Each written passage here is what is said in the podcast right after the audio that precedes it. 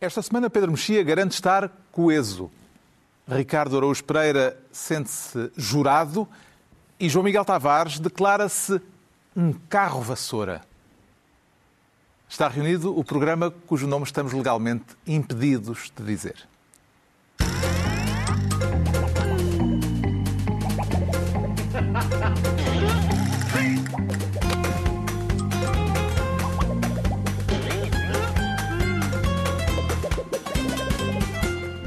Programa cujo nome estamos legalmente impedidos de dizer tem o patrocínio da Lexus, uma marca automóvel extraordinária que não impede a utilização do seu nome neste podcast. Descubra mais em amazingstories.lexus.pt.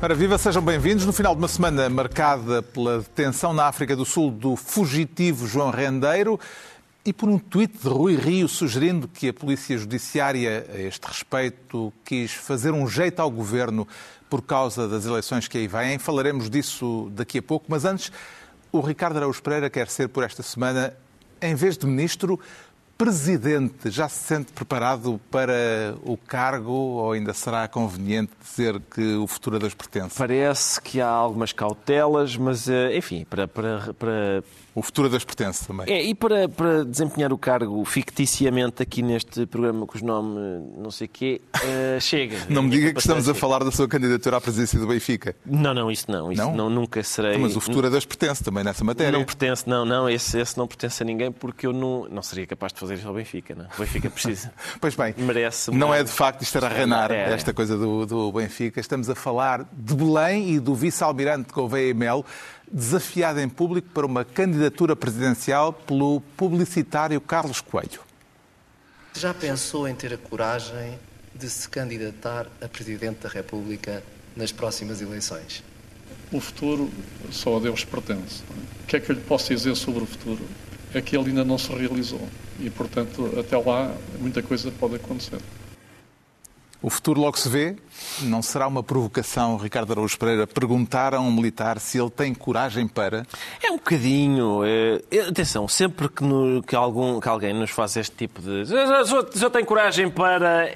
Em princípio é não ligar. Sinceramente, até eu. eu dirijo- Dirigindo-me especialmente às pessoas que costumam ser alvo de perguntas deste tipo, que são jovens alunos do liceu, não liguem quando algum fanfarrão diz Lá, aposto que não tens coragem para. Está bem, sim, pois não, pois não. Tu é que és um valente. Enfim. E o Mas- futuro mas Deus é- pertence. as Parece que abre a porta, eh, uma Para- porta que estava até aqui aparentemente fechada. Pois, aí é que está. Há para já aqui várias observações a fazer, que é o vice-almirante foi rigoroso. O futuro não aconteceu ainda. Isso é, lá está, primeiro, primeiro aspecto que vale a pena Há que sublinhar. salientar porque- que do- no domínio da lógica está impecável. Impecável, impecável. E depois eu quero recordar aqui o percurso do Sr. Vice-Almirante no que toca a, a hipotéticas candidaturas à presidência da República, que foi primeiro, eh, quem sabe, segundo, ele próprio, dito por ele próprio, deu uma entrevista propositadamente para demonstrar que não, não era assim tão, não era uma pessoa tão eh, que, que se devesse considerar para esse tipo de funções. A entrevista muito criticada ao nascer do sol, em que muita gente disse que ele tinha dito uns disparates, Dito nomeadamente a- disparates. A, a respeito de- dos alemães e dos ingleses e Exato. de como E- engatar.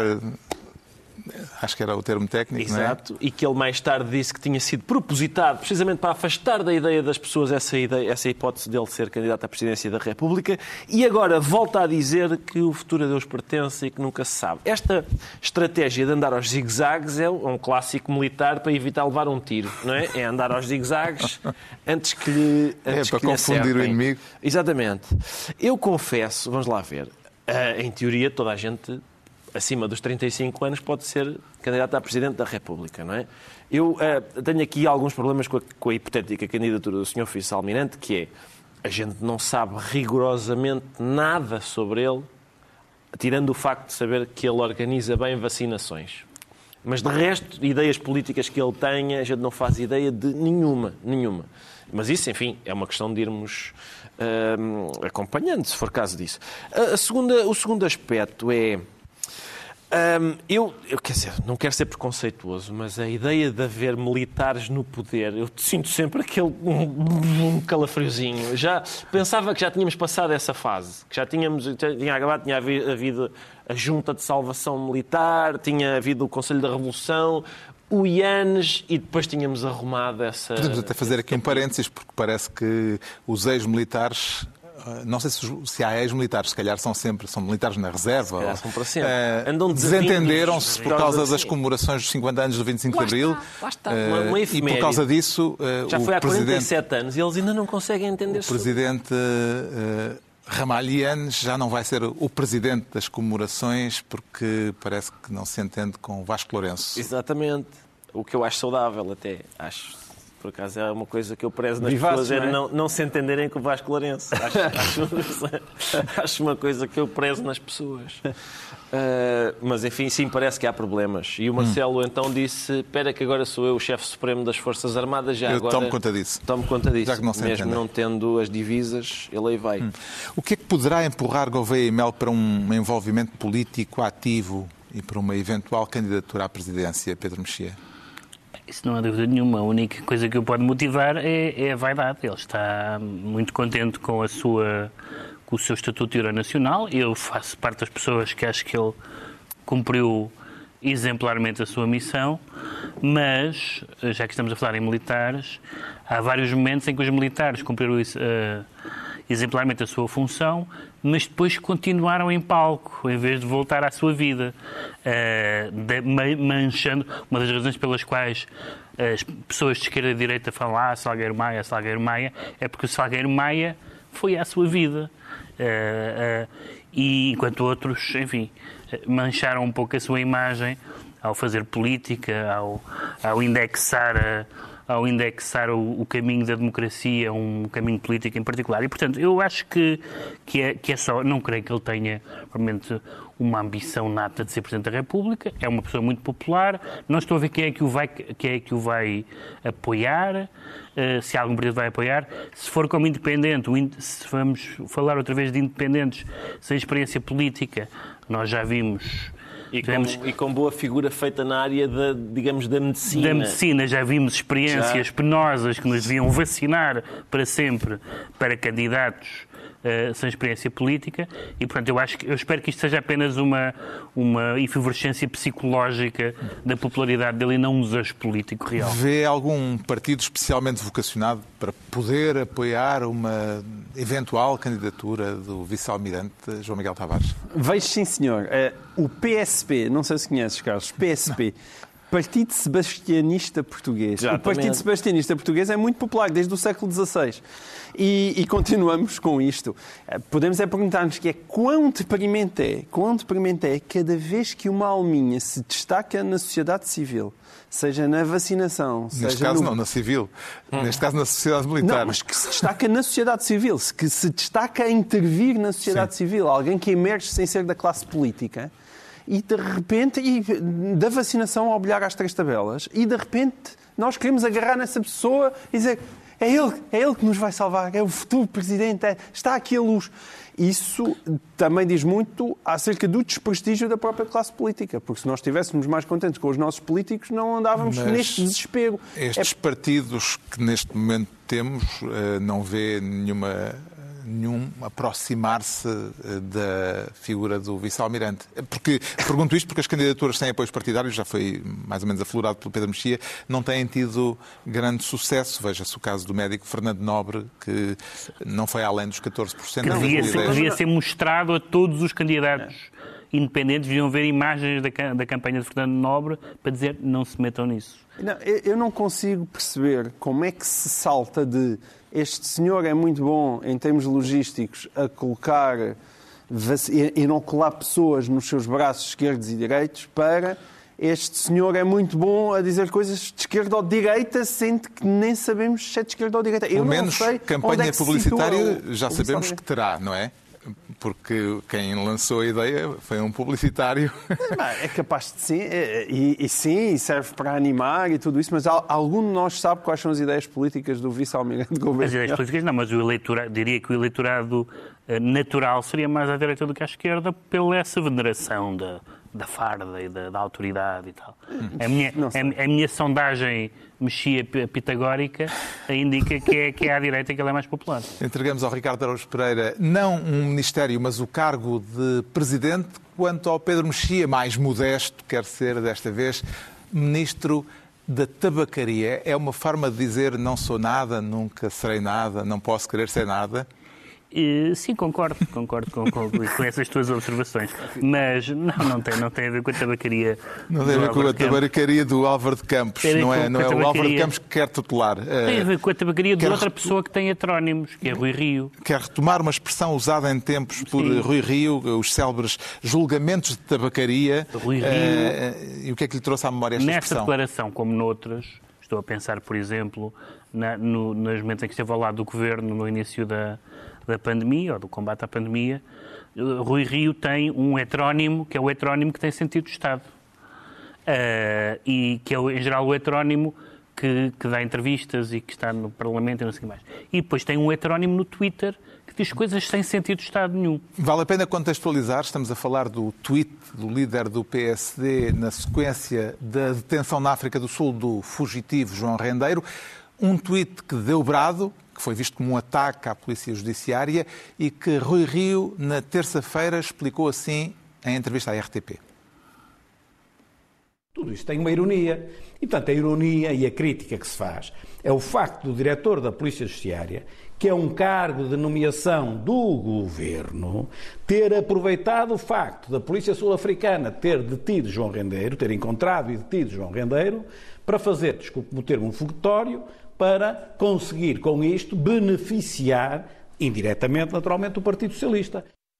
Rui Rio a acusar o diretor da Polícia Judiciária de intromissão na campanha eleitoral. Como é que entende, Pedro Mexia, a afirmação de que o azar de rendeiro foi haver eleições em janeiro? E estas explicações posteriores. Esta, esta, isto é adorar a pílula. O que ele disse, o que ele disse são duas coisas de, de, de, de natureza diferente e de gravidade diferente. Uma foi que o, o diretor nacional da PJ fez um fogotório com a detenção de João Rendeiro.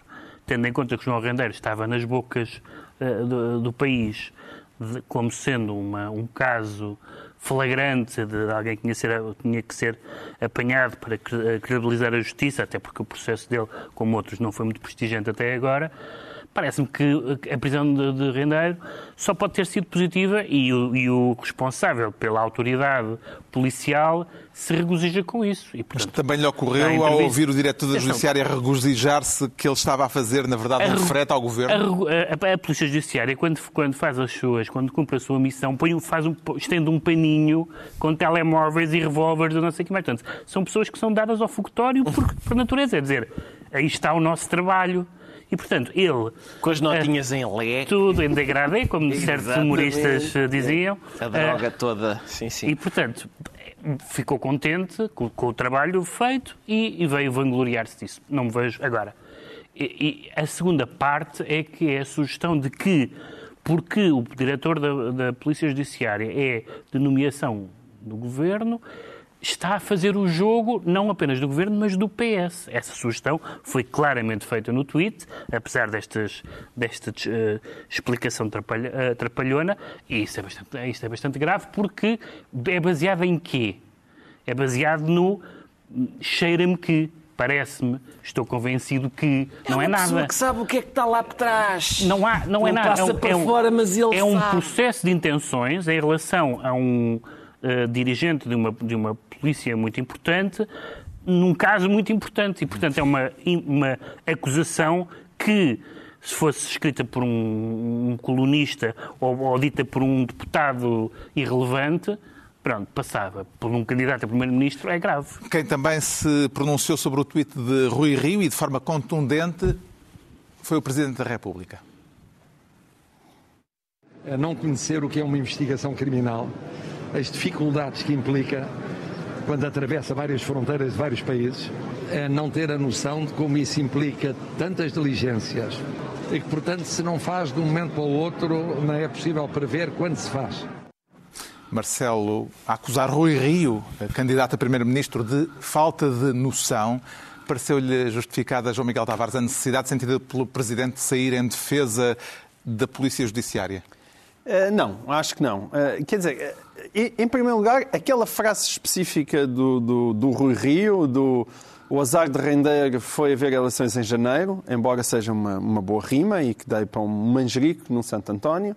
Uh, nunca devia ter sido preferida e depois ele veio tentar explicá-la, mas a verdade, aquilo que ele disse é o que está lá dito e, portanto, faz uma ligação direta entre o, os objetivos da PJ uh, que seriam estar a fazer um favor ao, ao Primeiro-Ministro. Agora, vir Marcelo Rebelo de Sousa em período eleitoral dar esta espécie de raspanete a Rui Rio, acho também não tinha valido a pena. Portanto, Pode ser dois, entendido como aspecto... a necessidade de defender uma instituição da República, que é a Polícia Judiciária. Mas não havia necessidade, até porque já toda a gente estava a bater no próprio Rio, não precisava de vir ainda por cima o Presidente da República e a Polícia Judiciária também acho que se pode uh, defender sozinha. Sendo que eu, ao mesmo tempo, acho que, em substância, quando o Rui Rio está a criticar o tal fogotório, eu, eu simpatizo com isso. Acho que foi efetivamente excessivo, porque foi Luís Neves às nove e meia da manhã de um sábado a dar uma conferência de imprensa e depois vai às televisões ao almoço, ao lanche, antes do jantar, depois do jantar, no, no dia seguinte com títulos e entrevistas que ainda consegui dar a jornais. E isso eu também me pareceu francamente excessivo, porque aquilo que mais me preocupa no caso do rendeiro não é ele ter sido preso pela polícia na África do Sul. Aliás, nem nós sabemos exatamente qual foi o papel da PJ em detectá-lo ali especificamente naquele sítio. E agora ainda é preciso tirá-lo de lá, portanto é, é importante que a extradição corra bem. Para mim, o mais importante é saber porque é que ele fugiu, como é que ele fugiu e o que é que se pode acontecer no futuro para que não mais rendeiros aconteçam. Uma coisa e, portanto, é esse lado institucional uma, é aquilo que me interessa uma, mais. Uma coisa não implica, não, não implica a outra. Eu concordo com, com, a, com a segunda parte que tu disseste, mas isso não quer dizer que a declaração não seja grave. É verdade, é verdade a, que isso, segunda frase, isso que tu disseste é importante. A declaração é grave. A segunda parte da declaração é grave e, sobretudo, é parva. Ou seja, é importante. A primeira é parte é que é verdadeira. É... Não quer é também que a primeira parte. Eh, ou seja, eu acho que o impulso que leva o Rui Rio a escrever o tweet não está errado. Depois, como sempre e como é habitual dele, e com a sua costelazinha autocrática, embrulhar sempre numa frase que é inaceitável naquele contexto. Esta polémica certa, política. O, o, agente de Luís Neves nunca mais pode fazer ações à paisana. Já toda a gente sabe que ele é da PJ. Exato. Já toda a gente sabe. Esta polémica política em torno de um tweet valoriza o papel Uh, social do Twitter ou diminui os protagonistas políticos envolvidos na questão, Ricardo Araújo é, Pereira? É, opa, Carlos, eu acho És que é a pessoa indicada para opinar. Impressão, tenho a impressão que é a segunda, só porque, reparem, o Twitter... A segunda é diminui os protagonistas políticos. Diminui por estarem, sim, por estarem a participar no Twitter. Eu, eu sei, já sei, já sei que não, que sou um ludita e não sei o quê, mas no outro dia o, o Jack Dorsey, o que é, que é o, é o, uhum. o inventor ou o fundador do Twitter uh, perguntar-lhe porquê, porquê que o Twitter se chama Twitter? E ele disse, pá, porque pareceu-nos o nome perfeito, porque além de significar é chilrear de pássaros, significa pequeno surto de informação inconsequente. e de facto, sempre que se faz política no Twitter, já nem falo, epá, já nem falo no caso Donald Trump, não é, que é o mais proeminente de todos, mas sempre que, há, que há, vai haver política no Twitter e, a gente, e isso chega à, à imprensa e a gente fala disso aqui, a impressão minha nunca é por, por uh, razões. Nunca foi ninguém que descobriu é igual a MC ao quadrado. Não, não é, pois não. nunca foi. Nunca foi. Enquanto isso, o fugitivo rendeiro foi apanhado eh, justamente no país onde a mulher dele disse que ele estava. Uh, isto poderá servir-lhe de atenuante quando ela tiver de responder pelo descaminho das obras de arte Bom, que tinha à sua guarda? Eu, eu, acho, quer dizer, espero que sirva de atenuante à senhora, porque não lhe desejo mal nenhum, mas atenção, também não acho que ela, ao dizer o meu marido está na África do Sul, tenha denunciado o homem, porque a África do Sul é bastante grande, não é bem uma traição. Às vezes a mim dizem-me, eu pergunto onde é que está, não sei o quê, está na dispensa. Eu preciso que vão lá comigo, porque eu não consigo encontrar uma coisa, e é a dispensa, é uma coisa mais pequena que a África do Sul, quer dizer, não.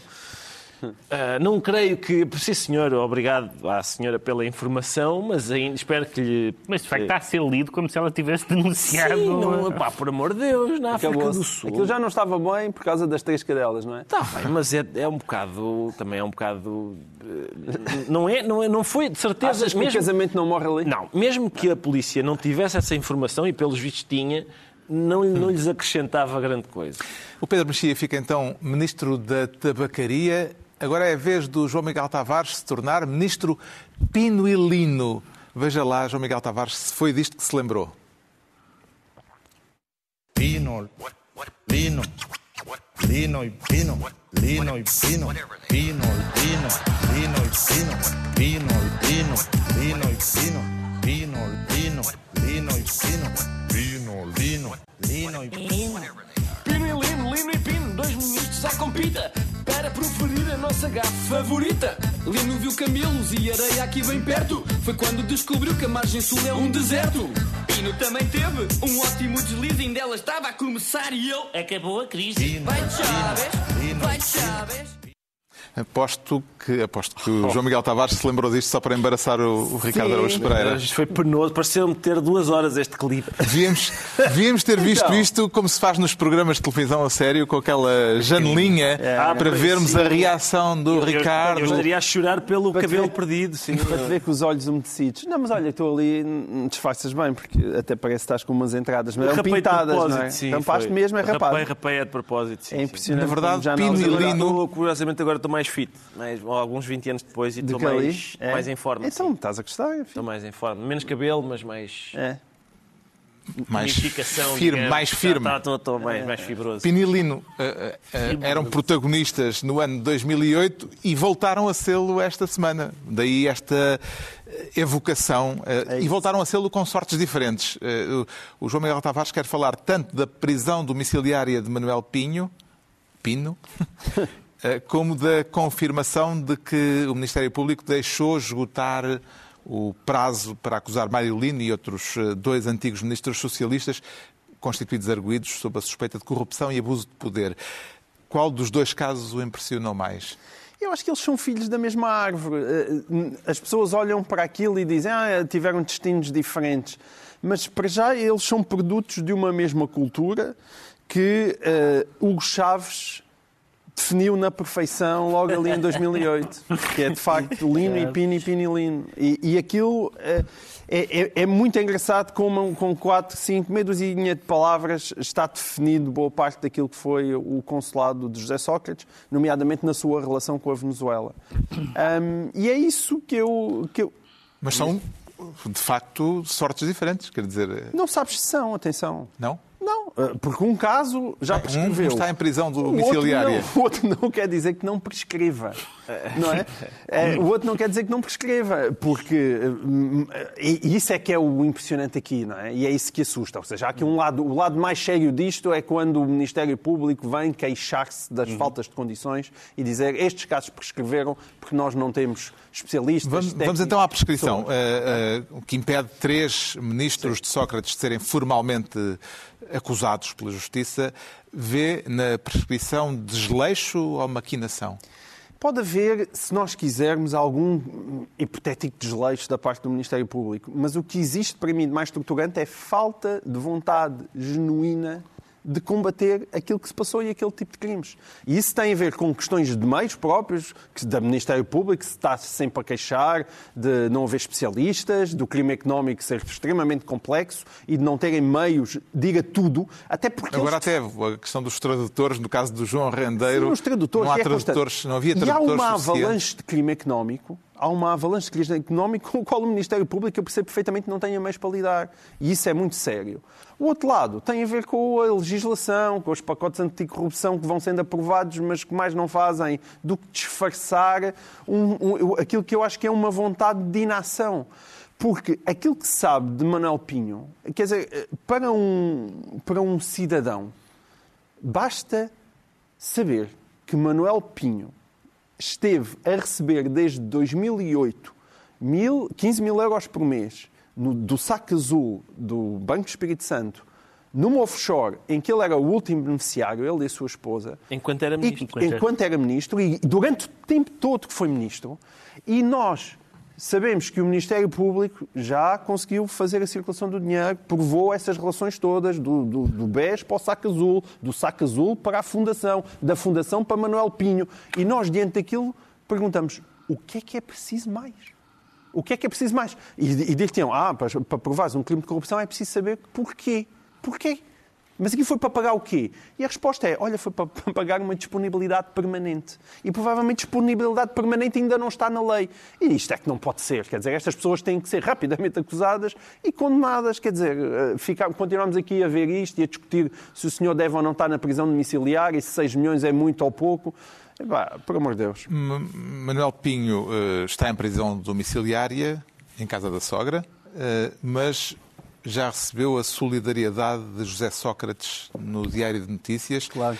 Parece-lhe significativo, Ricardo Araújo Pereira, que o principal arguído do processo marquês tenha escrito um artigo de opinião a este respeito, eh, mas não se tenha pronunciado sobre o caso da prescrição? Da prescrição de Marilino, não é? Sim. Claro, porque a prescrição de Marilino estraga-lhe a narrativa, não é? Porque o que ele quer dizer é que há uma conspiração contra ele e contra o seu governo, e o caso de Manuel Pinho é para ele mais uma prova disso, de Manuel Pinho, não é?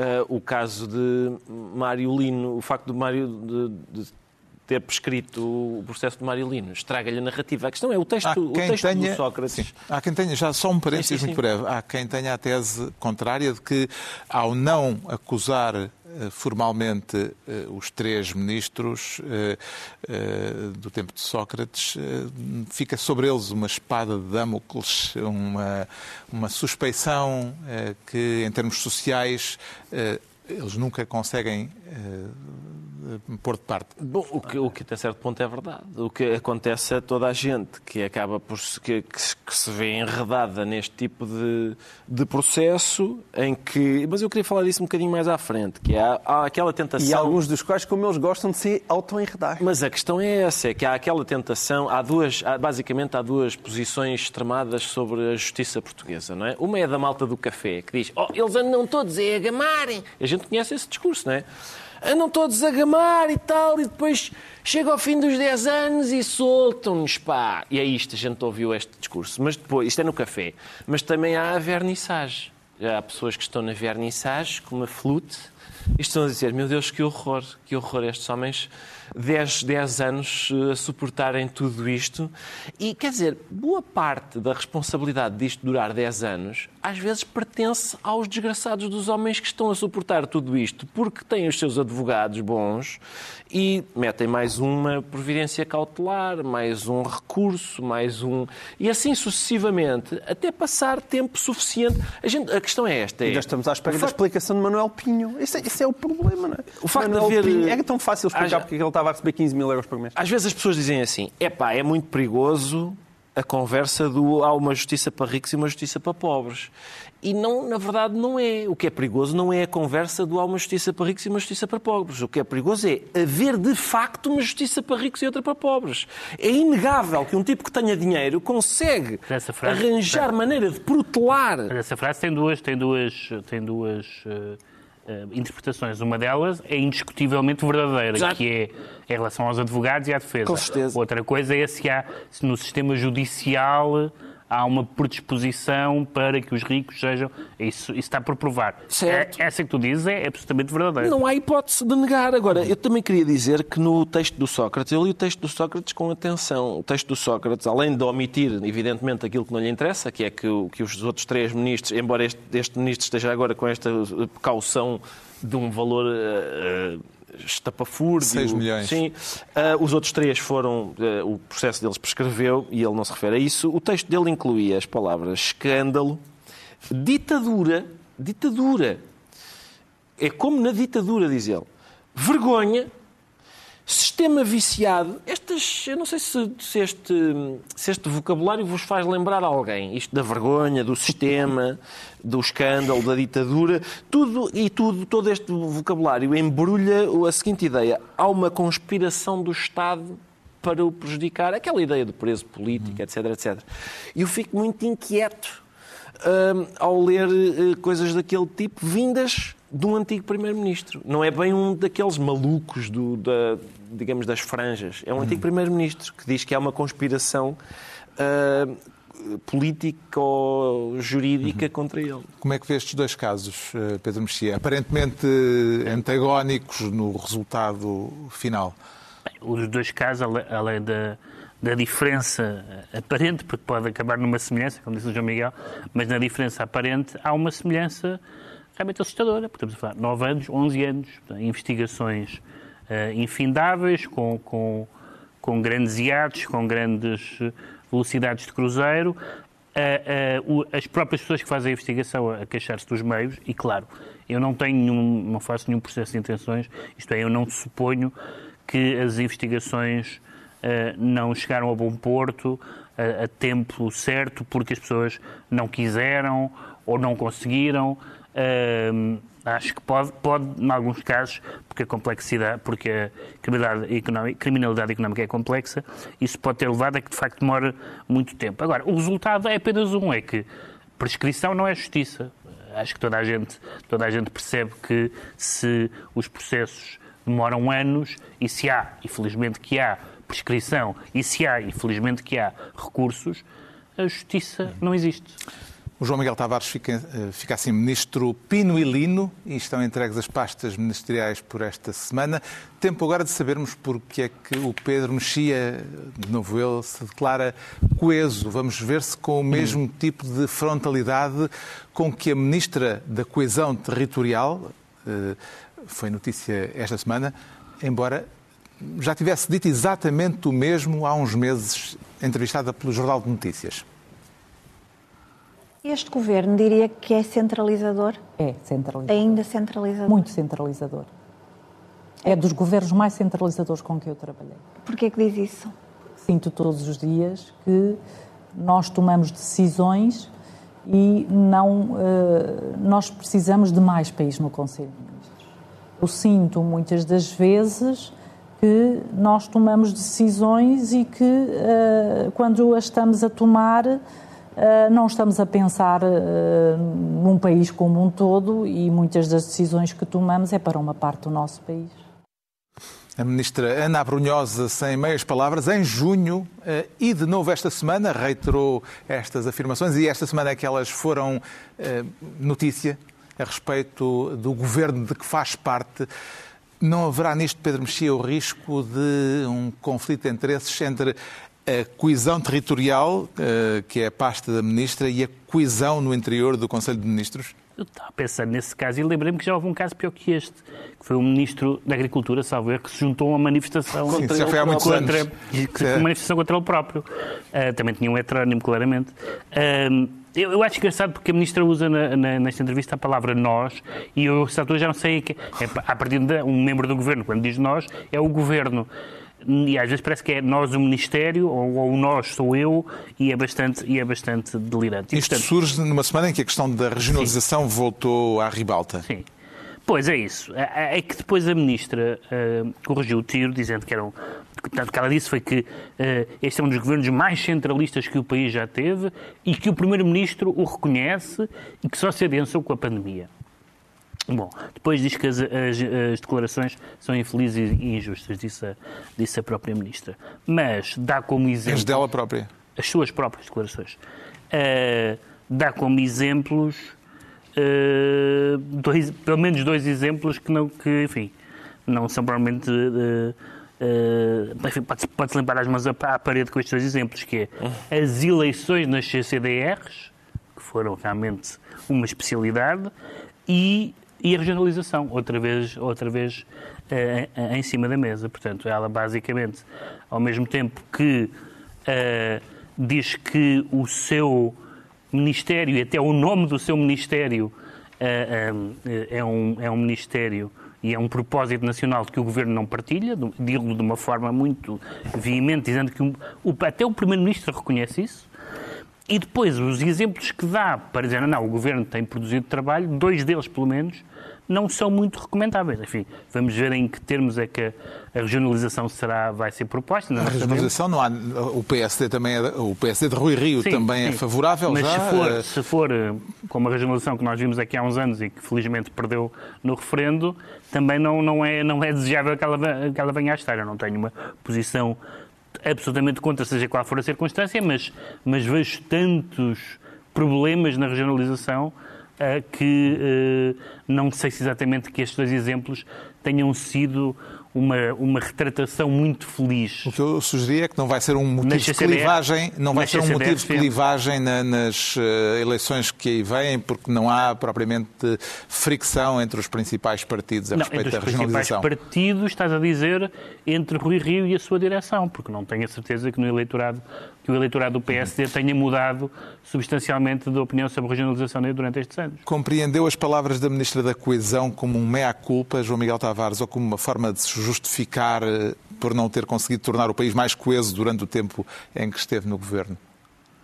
Não acho que seja um meia-culpa. Quer dizer, meia-culpa foi aquelas, estas declarações posteriores em que ela se diz que se arrependeu de dizer uma coisa que manifestamente não estava arrependida, até porque a repetiu ah, meses antes, como, como nós aqui mostramos.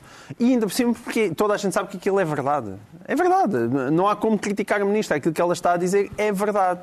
Agora, o que se pode passar com este desejo de coesão é um bocado como o desejo do combate à corrupção. São verdades que são anunciadas e chatos de espírito que ficam ali a parar no ar, mas no concreto ninguém, absolutamente ninguém, faz nada para alterar esse estado de coisas. Será que o facto de Ana Brunhosa ter sido em tempos deputada municipal eleita pelo PSD eh, deixou nela, terá deixado nela algum resquício de oposição Oh, Carlos, a este governo? Acho que não. É, Acho que era muito azar o PS ter ido buscar ao PSD a única pessoa interessada em criticar o PS que, que há no PSD. Acho que é- teria sido. Em princípio, não. É coincidência. Isso é coincidência. E quanto à regionalização, tem algum, Eu sou a favor. alguma ideia de Sempre princípio? Fui, sim, fui- sempre fui a favor da regionalização. Estavas daquele mapa com 34 regiões, Acho que as pessoas. 87, não sei, já não me lembro Eu bem. acho que as pessoas do, do- da sua terra sabem o que é que é melhor para a sua terra. Sou a favor. As Sou a pessoas, as pessoas das terras manifestaram-se na altura. Pois, pois foi, não, não, houve um referendo e disseram que não. Olha, quem sou eu, que aqui no meio do, do centralismo para, para estar a ensinar às pessoas eh, a descentralização. Está esclarecido então porque é que o Pedro Mexia se declara coeso, quanto ao João Miguel Tavares diz sentir-se um carro vassoura como aquele que anda no- na volta a Portu- a Portugal em bicicleta a recolher os estropiados? Uh, sim, de certa maneira, porque eu acho que há gente que já devia estar fora da corrida e depois, hum, sem a gente perceber como, uh, uh, tentam empurrá-los para a cabeça do pelotão e eu De que estropício, de que estropício é que quer falar então? Parece que o assunto tem a ver com as listas de candidatos do PS e com questões à volta e, e das. com, e com uma notícia que já saiu em mais do que um jornal, portanto é daquelas coisas que está mesmo a correr nos mentideiros, que tem a ver com Edith Estrela, que é número 2 em Lisboa, ser, estar na linha da frente para ser a futura Presidente da Assembleia da República, caso o PS, evidentemente, ganhe as eleições. Francisco Assis tinha manifestado essa vontade, mas foi defenestrado, aliás, nem sequer apareceu nas listas dos deputados. E eu, eu, da mesma maneira que acho que o mundo se divide entre quem gosta de cães e gatos e Coca-Cola e Pepsi, eh, também acho que se divide entre aquelas pessoas que acham que Sócrates foi apenas um- uma espécie de epifenómeno, um azar que aconteceu em Portugal, uma pessoa desonesta, isto acho que hoje é relativamente pacífico, mas uma, uma pessoa desonesta que tivemos o azar de, passar, de ver passar pelo governo, e as outras pessoas que acham que não foi azar nenhum, que foi realmente ali uma conspiração contra o Estado de Direito e uma tentativa totalitária de tomar conta da justiça, da- da- das empresas, das principais empresas do regime, dos brancos e da comunicação social. Portanto, Edith Estrela cai nessa categoria de pessoa que esteve próxima Para as pessoas Sócrates, que, como eu, acham que Sócrates foi isso, E, portanto, não é, é inelegível a partir daqui. as pessoas que acham que Sócrates foi isso, a- a- a- foi isso, acham também que Sócrates não pôde ser isso sozinho. E esse é o problema. Ou seja, houve a construção de um socratismo. E como construção de socra- socratismo, Edith Estrela estava lá como pedra angular desde, in- desde a primeira metade dos anos 80. E acompanhou-o ao longo de todo o seu percurso. Foi as pessoas que mais próximas estiveram dele em termos pessoais, políticos, não fez parte do governo porque estava na prateleira dourada de, de, de Bruxelas entre 2004 e, e 2014, mas não houve pessoa, possivelmente, do PS que estivesse lá mais na origem, juntamente com Armando Vara e outros de má memória. Achar que essa pessoa pode vir a ser a segunda figura do Estado em Portugal é, mais uma vez, não ter memória e, para mim, um escândalo. Edith Estrela parece-lhe. É? O Carlos Francisco Assis também podes ter dito que ele foi líder da bancada parlamentar durante o tempo de José Sócrates. Sim, e todas as pessoas com mais de 14 anos. Não, do não é verdade, não é verdade. Existem proximidades e proximidades. As pessoas que estiveram na linha da frente, como teve, por exemplo, o próprio Augusto Santos Silva, da mesma maneira que eu acho que Augusto Santos Silva não poderia ter sido nunca ministro depois do que aconteceu de socratismo, Edith Estrela não pode ser a segunda figura do Estado. Edith Estrela- Tem tido aquela proximidade e nunca se tem de arrependido de coisa nenhuma ou, ou explicado sequer o que é que viu e o que é que não viu. Porque das duas, uma, ou não viu claro, e é cega, ou então viu e é cúmplice. Nenhuma dessas opções faz dela uma Presidente da Assembleia da República. Edith Estrela parece-lhe uma boa candidata para suceder a Ferro Rodrigues, Ricardo Araújo Sim, eu Pereira. pessoalmente acho bem. Acho bem porque, é sério, porque o Presidente da Assembleia da República não, não faz grande coisa. Diz, a senhora fala agora, a senhora, agora, agora o seu tempo está a acabar, Mas agora pode, passou para lá. Mas pode, dizer, olha, pode corrigir a gramática. Ora, está. deputados, exato. Desculpe, ó, Sr. Deputado, o sujeito não concorda com o predicado na sua frase, Sr. Deputado. Reformula, reformula, a sua, reformula isso. Deputado. Claramente eu vocês são disso. os, os que gostam mais de gatos, não é? Uma coisa para correção, correção gramatical. pá.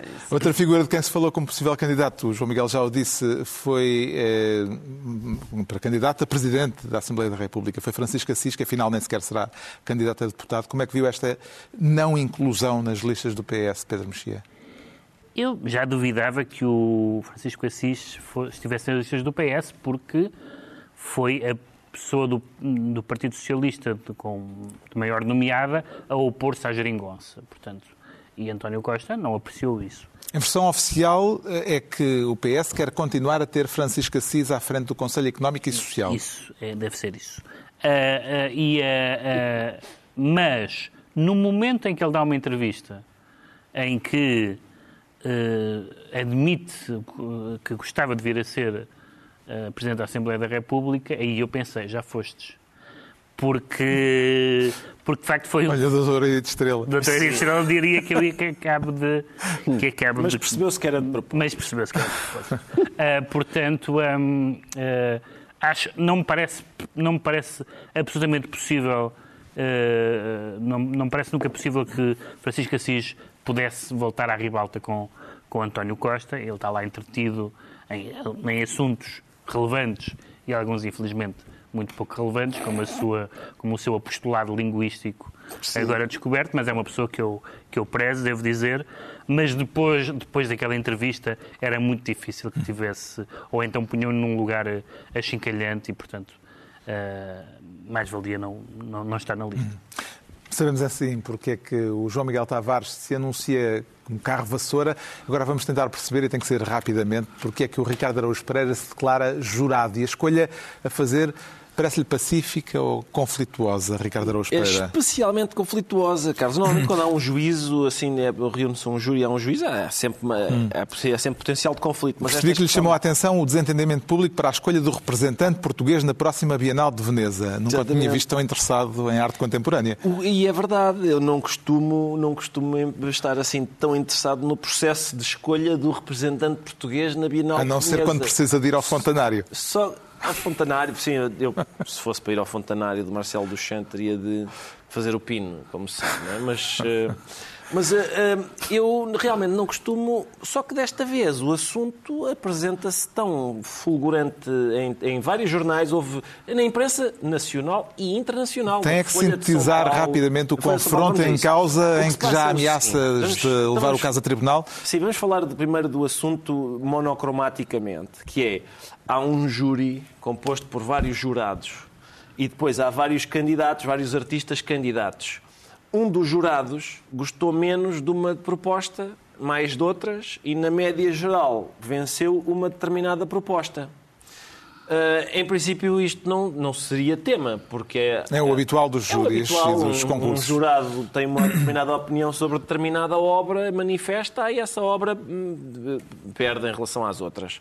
Só que depois ah, acontece que os envolvidos, um é, é negro e o outro não.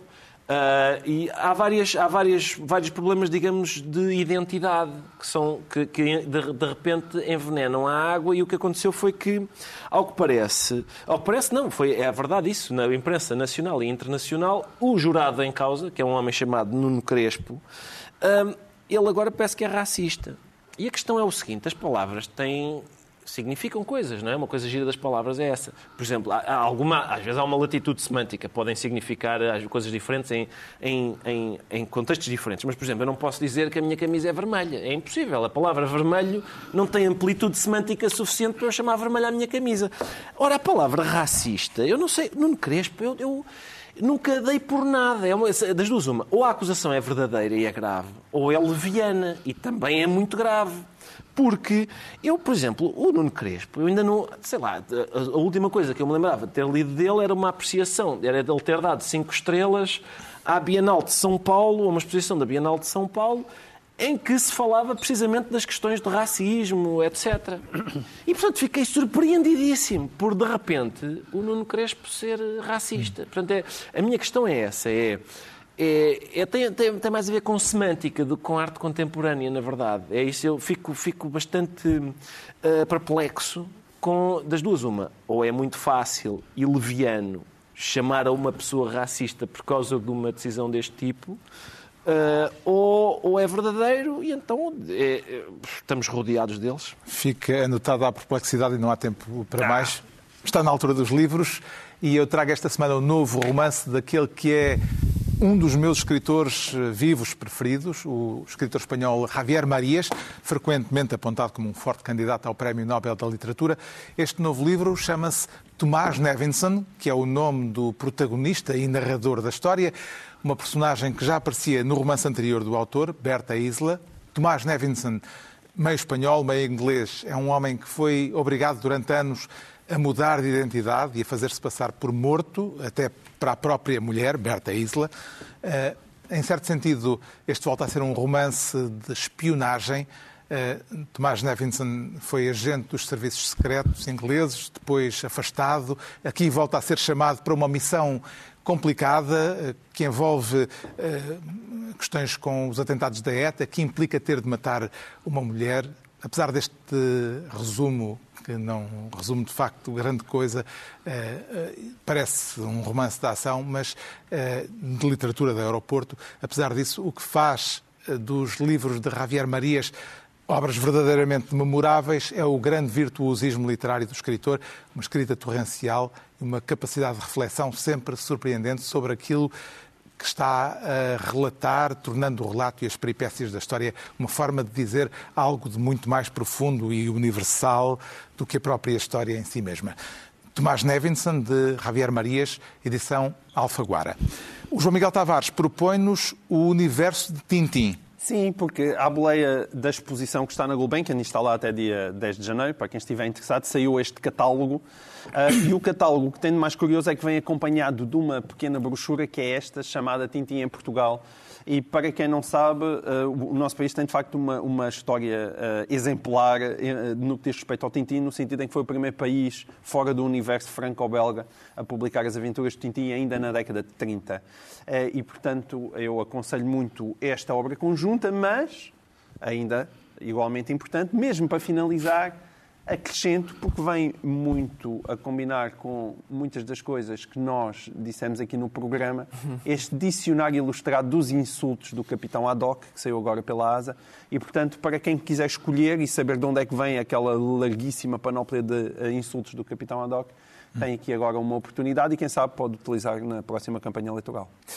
O Pedro Mexia traz um tijolão de cinema, mais Sim, um. mais um é o quarto volume do primeiro tomo, haverá mais volumes e haverá um segundo tomo dos escritos sobre cinema de João Bernardo da Costa, editados pela, pela Cinemateca, que uh, recolhem textos publicados, na verdade, alguns já do, no tempo da Gulbenkian, mas que depois foram uh, também uh, folhas de sala da Cinemateca, textos de catálogos. Portanto, os textos mais antigos são dos anos 70 e os mais recentes são do fim da vida dele, em 2009. E este volume inclui uh, autores, é a ordem onomástica de realizadores, entre Fritz Lang e Ozu, e pelo meio há o Oliveira, que é quase que é tratado filme a filme e sempre nesta, nesta mistura entre o close reading, a história do cinema e as referências biográficas, geracionais. É um escritor fascinante. O Ricardo Araújo Pereira reincide em surrealismo. Larguem-me. Já o, já o João Miguel, antes do programa, me censurou por trazer... Estou Não, é uma censura. É uma sei. anotação, Ai, sei. até, aliás, com, eh, Tô- com Não estima. critico por Estou interessado, estou interessado em surrealismo e em dadaísmo. Hum, é- Chama-se Textos de Afirmação e de Combate do Movimento Surrealista Mundial. É, o, texto, o, o- livro é o que o título diz, portanto é uma, uma compilação, uma antologia organizada pelo Mário Cesarini. Ah, na verdade, este livro não é, é, é- é a reedição de, de um livro que tinha saído apenas uma vez em 1977, com o mesmo nome, e é isso. São, são, é, é uma compilação feita por Mário Cesarini de vários textos de vários sítios hum, sobre, a propósito do movimento surrealista. É isso. Surrealizemos então. Está concluída a análise da semana. Voltamos dois, oito dias, na noite da consoada, com os três pais natais do costume, Pedro Mexia, João Miguel Tavares e Ricardo Araújo Pereira.